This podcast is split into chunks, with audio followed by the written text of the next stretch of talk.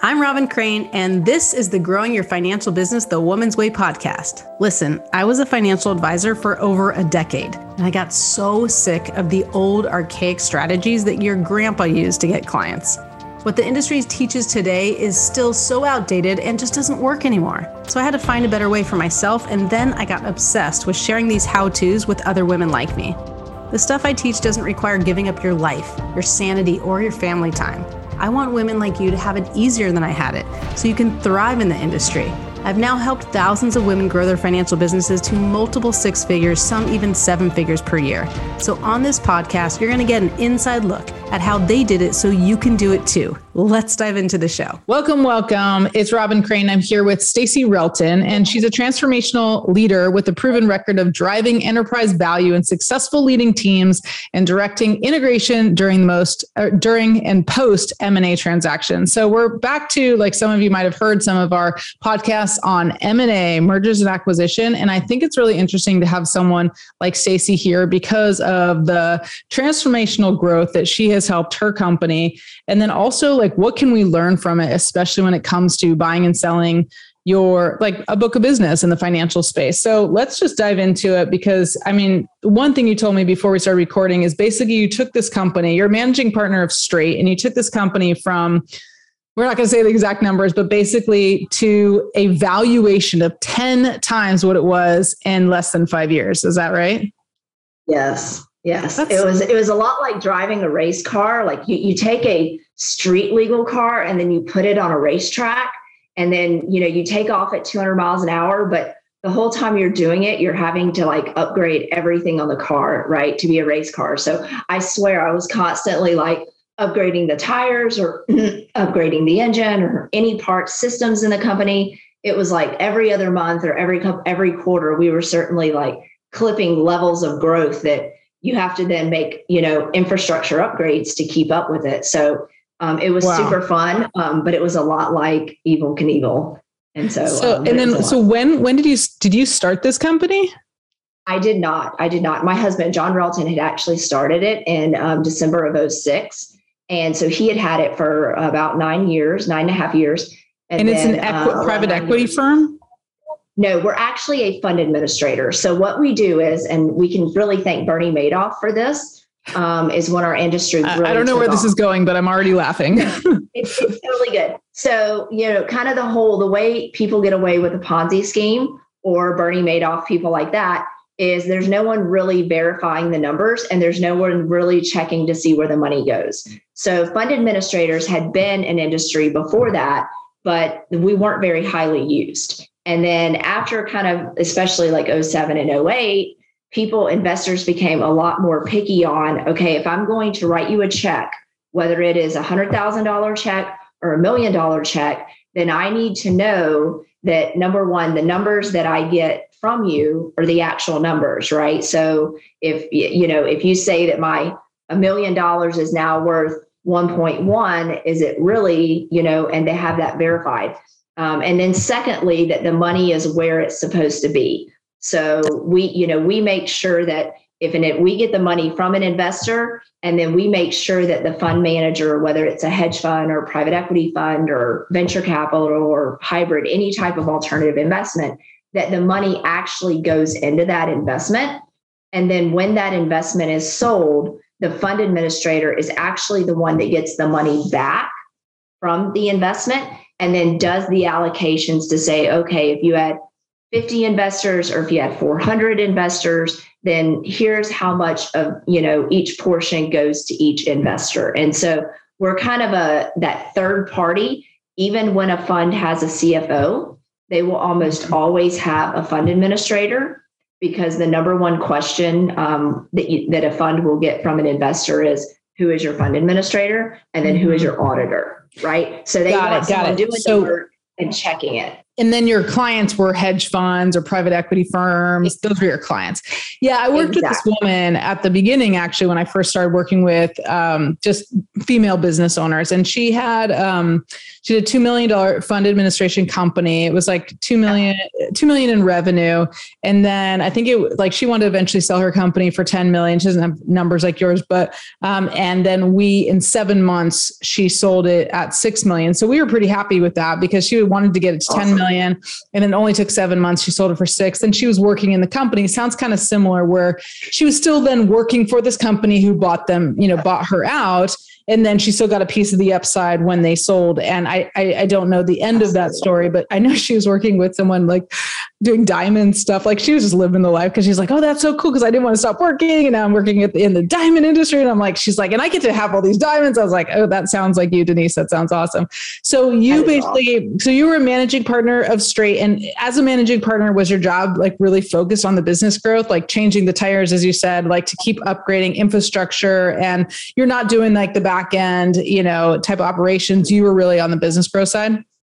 No, 100%. I was at the strategic level. Um, I had started my career in audit, um, but only for like 18 months. So um, I had never, you know, certainly could not do the work that any of my accountants could do, nor anyone on my regulatory compliance team, because I had a bunch of legal folks and they handle all that stuff. Um, but I was really the, the person that led the strategic growth. So, you know, I came in and looked at it and said, okay, you know, what are we doing? What's working well? What's not working?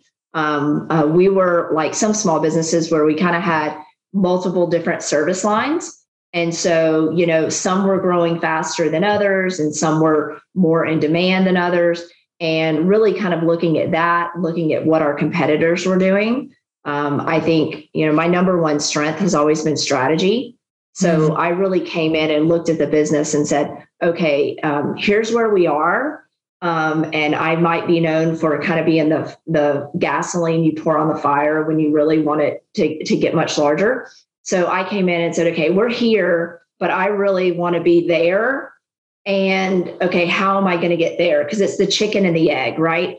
And so looking at, you know, like where are we getting our referrals from? And I placed a lot of emphasis on referral partners and and how do we help them right? Because you can't just have referral partners that it's give me give me give me. You know my thing was relationships. It's okay here's my strategic plan for growth. Here's the types of clients we want. Here's you know the growth rate that i would like. And i would set these targets and the margins right? Because everyone at the end of the day you have to be profitable. You don't want to grow just to grow. You actually want to grow to maximize value and then where's that growth come from? And, you know, for some businesses, it's referral partners. And then from some businesses, depending on what your business is, it could be from, you know, more marketing campaigns or more different things like that.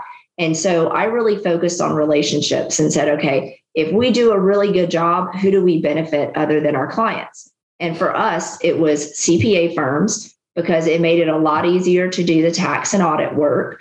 And it was also the law firms because they wrote the initial legal docs, right, uh, for the funds, and then they were ongoing, you know, counsel as the fund continued to grow.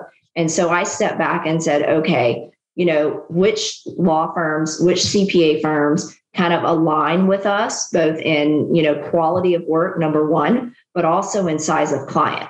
Because if you're a small firm, you might really want the the largest in the industry to refer to you but you might not have the same client base, right? Mm-hmm. So you kind of have to look at that where your business is today. And then I would say that's something you have to reevaluate as your business grows, right? Because everyone starts off small and typically starts off with small clients, no matter what your business is, right? It's it, that's kind of where you start. And then as you grow, you typically start getting larger clients, you know, and and and more broad-based clients and that may still align with your initial referral partners, or some of your business may, but then some of your business may align more with middle market firms or with large firms. And then I just started forming those relationships. And anytime I could refer them in, it was always a hey, how do I give to them?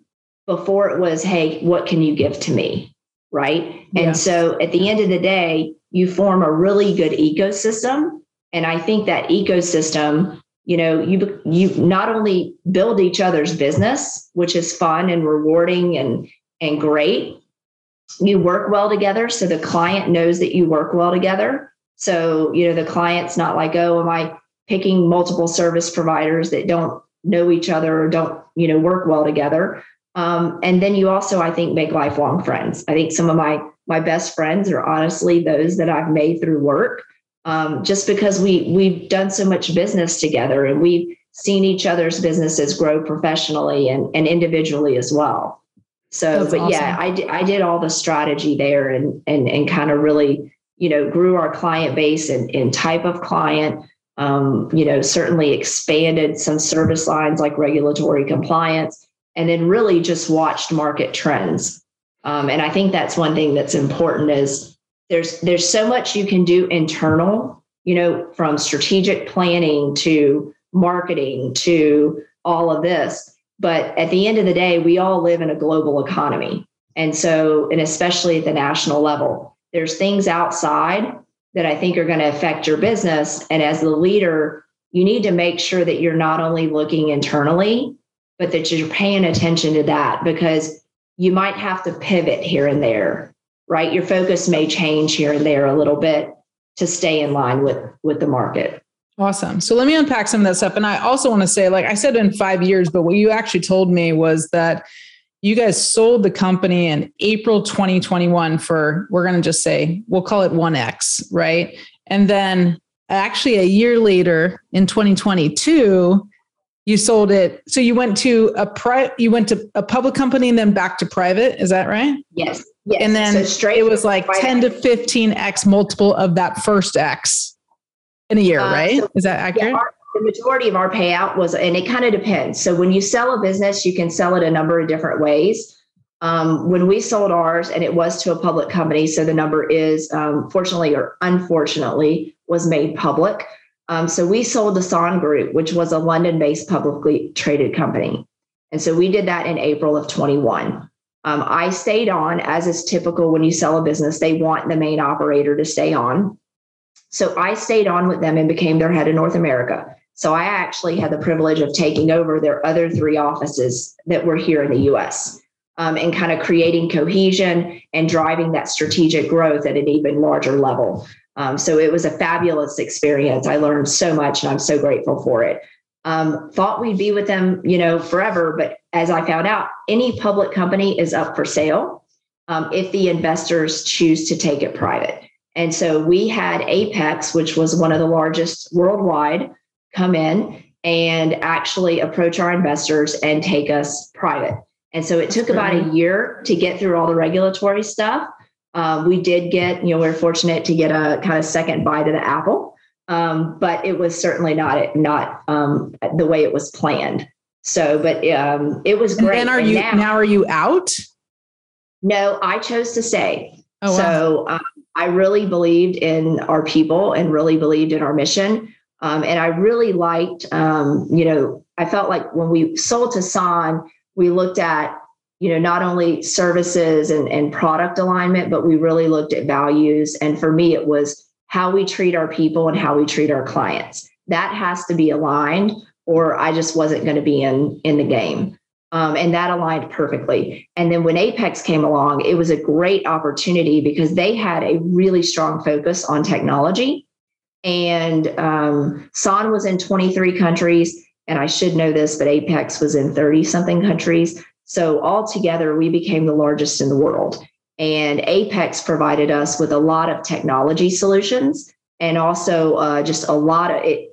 I thought we broadened our services going from Strait to Sanne, but then now that we're Apex, there's almost nothing we can't do. I mean, we mm. we own a conference in our industry. We we own you know one of the largest hedge fund softwares in the industry we own you know lots of proprietary stuff and then service line it's it, it's kind of we followed a market trend as we talk about this years ago people would have a fund administrator and then they would have a compliance provider and then they would have you know um, someone who did their loan servicing. And then maybe they would have someone who did something else. And mm-hmm. what we learned is over the years, these managers don't want to deal with 10 different Not many people. Yeah. Yeah. And so in our industry, as you know, talking about following trends, a trend in our industry is that people are like, I want as few service providers as I can get, as long as I can get the quality. And so Apex had a great approach of, hey, if we can come into a client and we can provide the basic fund administration, which what that means is accounting, investor reporting, you know, and all of that. We can provide regulatory compliance. We can provide loan servicing if they need it.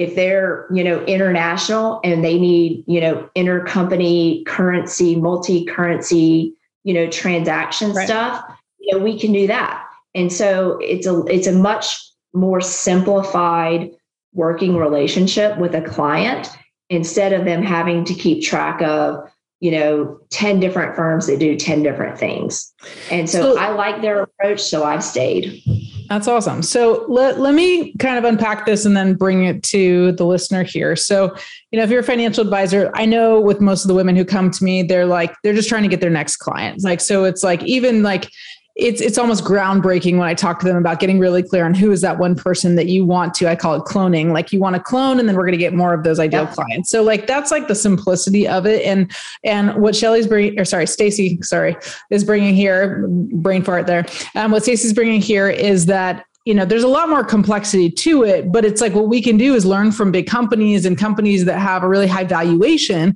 because you want to think like a business owner. You don't want to think like an advisor. As great as an advisor is as great as you you know as much as you care about your clients and your team what i'm seeing here with the theme here that stacey's mentioning is like so does she. She cares about her people. She cares about the clients and like that is number one. And that's what most of the women who come to me like it's always number one. Like i, I don't i never want to let down my clients. I want to make sure they're taken care of. Yeah. everybody's worried about about the market. The market trends right now is that people are freaking out. You know, maybe they're getting used to it. Like, is there a recession? Is there not a recession? Like, what is it going to look like in a few months? Is the market going to go down? Is it going to go up? Oh, yes, of course I should buy right now. But uh, of course I don't feel like it because I'm scared it's going to get right. All that, like yeah. that, that kind of um, environmental stuff that's like affecting everybody in their mindset because everybody is a bad investor. Right. So, but what I want you guys to take away from it is really thinking about some of these key things. And I'm going to just uh, talk for a minute to like kind of unpack some of this stuff we all know as advisors, referral, we don't think of them as referral partners. We call them centers of influence, like the COIs. Yes. Okay. Yeah. But I actually want you to, for a second, think of a referral partner instead, because this is like the people who are making a lot more money than a typical advisor are the ones who are thinking big, just like Stacey, as far as an entrepreneur, as far as a business owner, as far as valuation. Now, if you're in this business um, as a financial advisor and you're growing a book of business, you should absolutely already be thinking with the end in mind. Like, how am I going to exit? Is there a succession plan? And I'm not talking about like, do you want to give it to your nephew or niece, or do you want to to, you know, give it to someone in your office. I'm talking about growth, baby. Like it's not just about the revenue you make right now. It's about like you have the opportunity to sell your business. Now, when I was a financial advisor, um, I basically like I had no clue. Like I was just trying to get by. I was trying to get any client, especially at the beginning. And then I got a little pickier and got a little higher end client. And I knew like there was an opportunity someday to sell my business. But at the time, I sold it in 2015, but it was like two times, you know, technically, te- you know, typically it was like two times recurring revenue, right? And then maybe one times if you have any other like commission type stuff. And, you know, I, I, basically got two times recurring revenue. I didn't have a very big business. So it wasn't like this gold mine, but it was something, which was cool because I was only in the business, well, about 10 years. Nothing like you, you know, Stacey, but it was something. And I was like, okay, that was cool. And and to get anything to go leave and jump ship when I had not planned on ever selling the business and I had no intention of like growing a team. Like I had no clue. I was just trying to get by. Like was just kind of like icing on the cake. This is cool. But now when I when I'm bringing financial advisors in they're just thinking about like what's my you know next where's my next client going to come from? We're really intentional with who that person is. And what I want you to think about is like, well, how can I get this to a valuation that's much higher than this typical two times revenue? And uh, I was mentioning this to you before, Stacey, that I was talking to one of my clients who was going to buy a business, and I thought like this is still how the industry is going. It's just like we look at recurring revenue and it's two times, but it's not. It's like a traditional business now where the valuations are real, where they're looking at EBITDA, they're looking at your actual assets, they're looking at the clients. And what you told me before we started recording, Stacy, is that they value different size clients at different levels, right? And so like the buyer is just a buyer, right? They're going to get picky about what do they want. Is it a match? Like you're talking about the the referral partners, like are they a match? Well, it's like the buyer is going to say, is this a match? Is this the type of personality of you know clients that I want to work with? Is this the type of client? Do I want you know a thousand little clients or a hundred big clients, or maybe I don't want all my eggs in one basket and this huge client that if that one client leaves, like okay, we're screwed. So being super intentional with how you build your business is going to allow you to sell it at a higher rate. And I know there's all this stuff with multiples, like this type of company. If it's an education company, get this multiple. If it's a tech education company, it's like 10 times the multiple or something crazy. Like it's like you add tech to it, maybe five, but like you add tech to it, it's like so much bigger. But understanding how that works, because I don't think it's like, a straight line anymore of just like oh yeah financial companies sell for this much and this this times revenue but it's more like looking at ebitda and and all that stuff so um, I know I'm going on tangent. I just want to make sure they understand like this is this is thinking bigger. This is the entrepreneur, you know, entrepreneur in you or the entrepreneurial spirit that you have to pay attention to. And then all these things matter. So going back to just like even business growth, referral partners. Let's not just think of them as centers of influence. I feel like what people, you know, advisors think about is like, how can I, this is, you know, opposite of what you said, how can I get more people or more centers of influence to refer clients to me? And what you said, Stacey, is like, how can I bring more value to them? And this is a theme I talked to someone else, Mary Lyons, in a past um, a past podcast as well. It's like she's a friend of mine. She's great. Really she's wonderful. Oh, yes, she's so yes. awesome. She's so awesome. Like that was a great podcast. So so yeah, she was like, I just I would go to these meetings and I'm like, how can I give you so much value and who can I connect you with? And sometimes it might be a personal trainer. It might be someone that's not your traditional like COI, but she would be so intentional about serving them, connecting with them, becoming friends with them, but not friends like, you know, oh, we're gonna go hang out and have cocktails and I can never drive you to want to work with me, like most advisors, where they're just like, how do I how do I get past the friend zone of, you know, like now we're friends and I don't know how to try to get their assets. You know, it's like she was really intentional with like, hey, we're going to do business together maybe and here's how it goes but i'm going to try to help you. And then my expectation is like i'll tell you what i do and see if you can help me. So i think that's like really good look at it like referral partners. Like we win together not like i need someone to refer to me. So i just talked a lot but i wanted to break down there's like so much more i want to break down there but just anything to add just based on what i just said so i don't you know talk everybody's ear off here. That's great. And and and and you talk about kind of being you know small and and we're all like that in the beginning right? In the beginning i was like i will take any client i can get right? Any client i can get it's almost like you know you almost didn't care as much about the margins you know because you just you needed to grow that revenue right? You grow revenue to get larger clients you get larger clients to grow revenue. It's like the chicken and the egg right?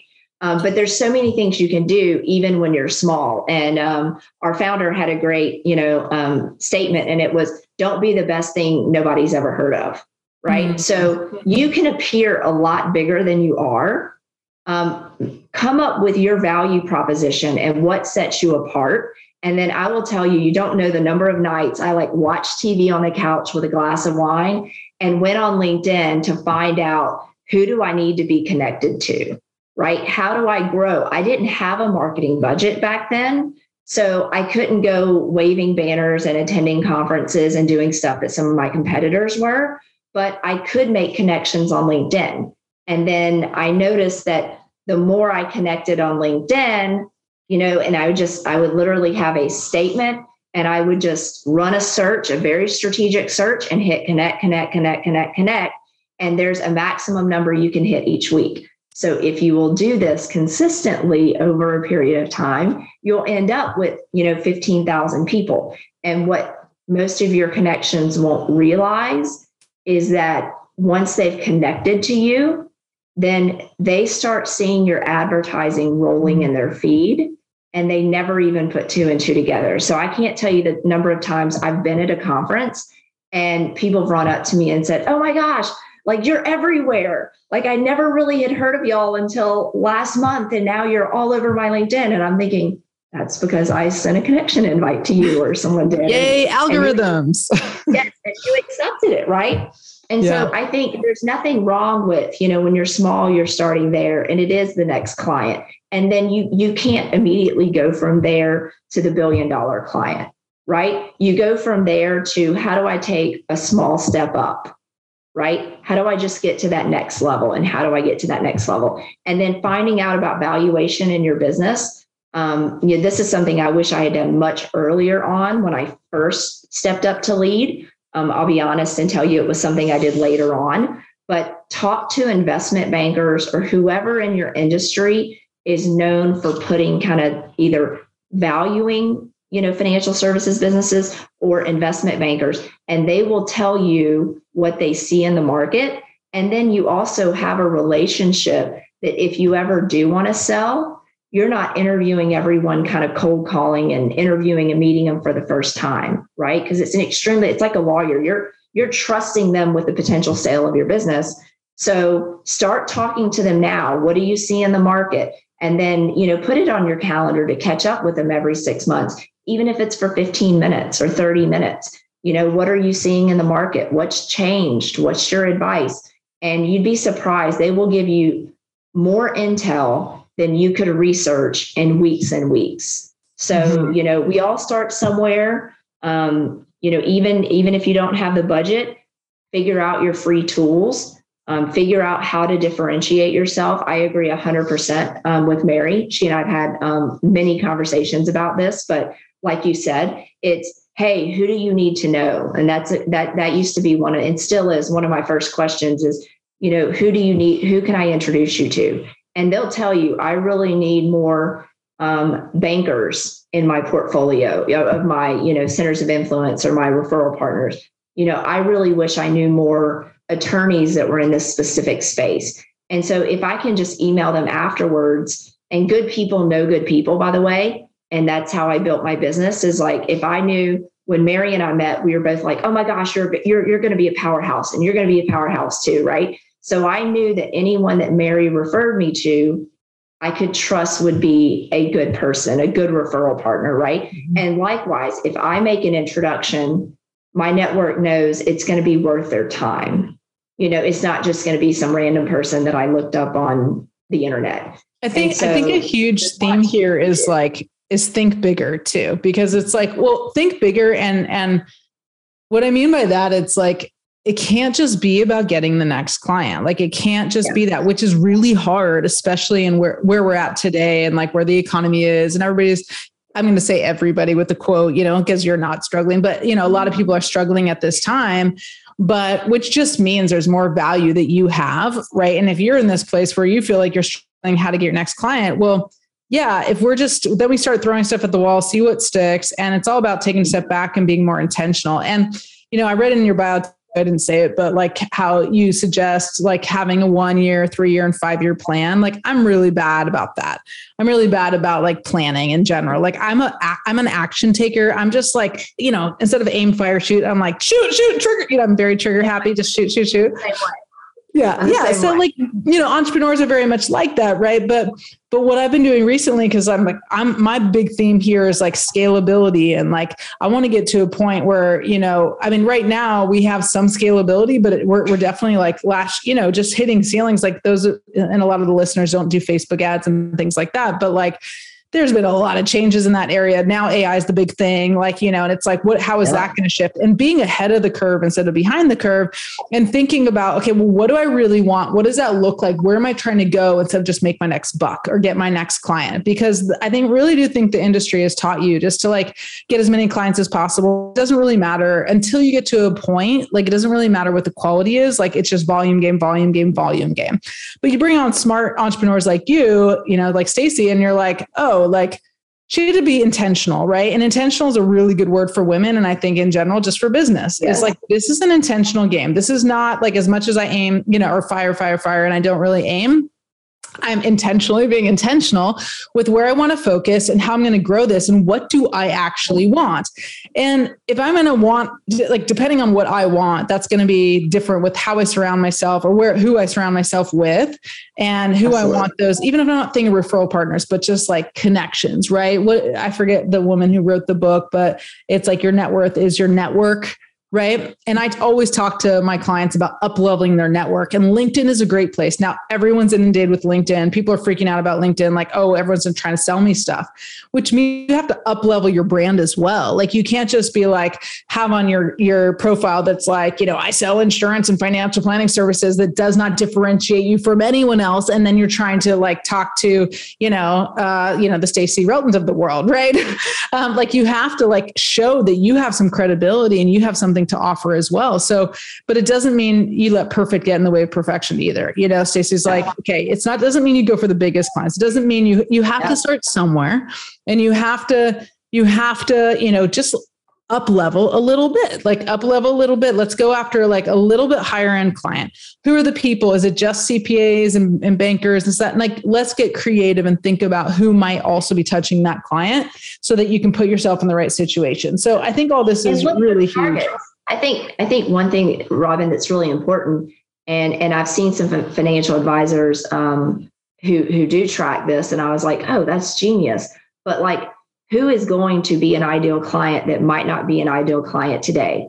Right. So some some people choose a specific industry. Like I I I have friends that are financial advisors, and they really focus on healthcare or others who are really broad and they you know they'll work with anyone and some focus more on women or more on this but you know, you're looking at how when does a small client become a big client? M&A. So are you watching who's in EO? Entrepreneurs Organization, right? Are you watching who is in Vistage?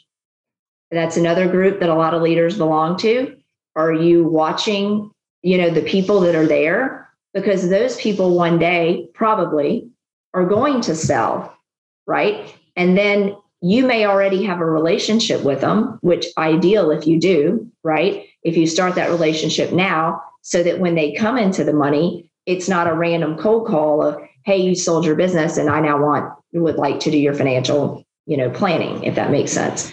So, um, but I think there's ways to look at it like that of, okay, this might be a small fish today, but when, you know, what would be the small fish that could become the big fish? And look at really forming relationships in those groups. And it's hard to do everything at every time. So i found that time blocking and i'm horrible at it. I'm the worst at it. But i would say okay i'm going to designate this amount of time to those immediate wins right? Like i need quick business quick sales i can get them in. I'm going to designate a certain amount of time to really building, you know, my current centers of influence or referral partners or making X introductions, you know, and then I'm going to spend X amount of time on futuristic, right? So maybe getting to know the clients that, you know, they're small, they'd be okay clients today or the prospects, right? Potential clients. Um, but they have a potential down the road to become really big clients. And so I think if you kind of look at it in three segments, then it makes it a lot easier to digest and just weekly goals, right? Or monthly goals. Like it doesn't have to be as big as a year out. It can be, hey, here's what I'd like to do, but I'm going to break it down and I'm going to commit to doing this this month or this week or this quarter. And then you get some wins under your belt. And then those big goals aren't as unattainable as they sounded at the beginning of the year. That's awesome. Yeah, I actually have a marketing plan. I'll give you all. Um, I just was looking up the URL. You can go to femalefinancialadvisors.com forward slash marketing dash plan. That will get the seven step marketing plan. But you just reminded me of it because one of the things I talk about is that again in the industry they're just telling you like they don't tell you anything as like a short term marketing um, strategy a mid mid term marketing or medium term marketing and then a long-term marketing strategy. For example, they'll just say network or build centers of influence. Like we all know that centers of influence is probably not going to be the most immediate, like you said, but you like everyone wants to build centers of influence because then you'll get a ton of referrals at once, right? It's same like as talks. Like you're not going to necessarily get a talk tomorrow, but if you get a talk even in three to six months, you'll probably get a lot more clients than you would uh, just going one off to networking events, right? And so I have this little like plot chart, right? So it's like people often think like networking because this is what they teach in the industry. You're going to go networking and all of a sudden you're going to get a client from networking. Like you might be lucky if someone's in that, I don't know if you know that Chet Holmes pyramid, but in the 3%, like ready to buy, right? You might get one yeah. person, But typically, networking is actually a long term play. Like you got to build those relationships, and everyone's going like, "I just went to ten networking events this month, and I didn't get any clients." You're like, "Yeah, duh." Like it's not a short term thing. But if you have like a LinkedIn campaign that's trying to get you appointments, you're going to get some of those 3% and that could be short term. But you're also very strategic about, well, who is who are the people that I want in my network long term that's that's I'm not trying to get as a client. I'm actually trying to get them like to be in my network so eventually I get people they know. Like, you know, I got to interview Mel Robbins and so like just knowing Mel Robbins got me to people like Grant Cardone and stuff. They're like, I didn't even necessarily, I wasn't very smart. I wasn't that intentional. I was just like, oh, she's really cool. Let me interview her. But I lucked out because I put myself in this position to be with someone like Mel Robbins. And then that got me like a bunch of different opportunities because I was highly positioned. Just now I can say, oh, you know, now that I've been on, you know, a podcast with Mel Robbins, it's like I look cooler just because she she became yeah. way bigger. Like Grant Cardone got way bigger since I was on his um, his network and things like that. So that's a lot like what you're saying is like, I recognize in people, so, and they were already pretty, like, pretty big, but like got into this network where it lifts me higher just because now I'm, you know, in somewhat proximity of them or associated with them. So that is something I think financial advisors don't ever think about. And it's like your brand and who you know is is going to determine what your future really looks like. So this has been huge. Like we kind of took a turn for the better, I think, of like how this really relates to them. But they needed all that pre-frame to understand your background and like how you can think like a true entrepreneur. The valuation, M&A, you know, thinking about like selling your business one day, that you have to be thinking way, way bigger and then position yourself today for a big win tomorrow. So that was huge. Any last last things to add and tell them where to you? Gosh, I feel like um, the one thing I would say is networking events. We all get invited to like so many. And you'll notice like the more people you know, the more the more you get invited to. And in the beginning, you're like, I'm gonna go to everything. Like I would hit two and three in a night, right? Like I would try to go to something at 4:30 and then I'd try to be at something at like six. And then like I'd try to catch a tail end of something. And um, I ended up, you know, it was great. You can only do it so long before you burn out. But then I had to start being more intentional with networking, right? Who are the attendees? If it's an event I've been to and these two events typically have 90% of the same overlap of people, then maybe I don't go to both events. Another secret is you don't have to stay at an event the whole time. Um, I will tell you the more the business grew, the less time I had to go to networking events. Um, but I needed to at least stay visible. And so I was a master at kind of the Irish goodbye. So I would come in and I would shake hands and say hello and hug everyone that I knew, you know, meet a couple of new people, make my way through the crowd, and I might be gone in 30 to 45 minutes. Nice. And so kind of keep that in mind of remembering that the the one thing that you're limited on is time, right? So how you spend your time, spend it in a way that maximizes the results. You know, you want to do a little bit of everything and then don't be afraid to pivot or ask others for help. If if something's not working, you know, find a mentor in the industry or talk to, you know, an investment banker or someone who knows a lot in the industry. Um, and then don't give up uh, and don't think it's perfect. I can't tell you how many things I tried that didn't work at all, right?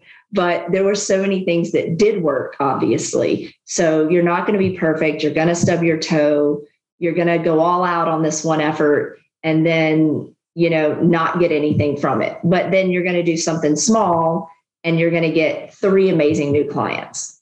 And so just just know that it's, you know, one step at a time and and you just you grind it out. That's what that's what you have to do is you grind it out and my mentor, I think the best advice ever given to me, and I say this to this day, is I had a, a coach years ago, a career coach, and he said um, he was a former boxer, and he said boxing matches are not usually won with one in one punch, right? So there's no magic bullet to success. There's no magic formula that you're just going to do this and immediately go from here to there. And he's like, it's one step you know, one punch, one round at a time. And I have had to tell myself in times that are great And in times where I was like, oh my God, I lost the last four deals in a row. I can't believe I did that. Like, I never do that.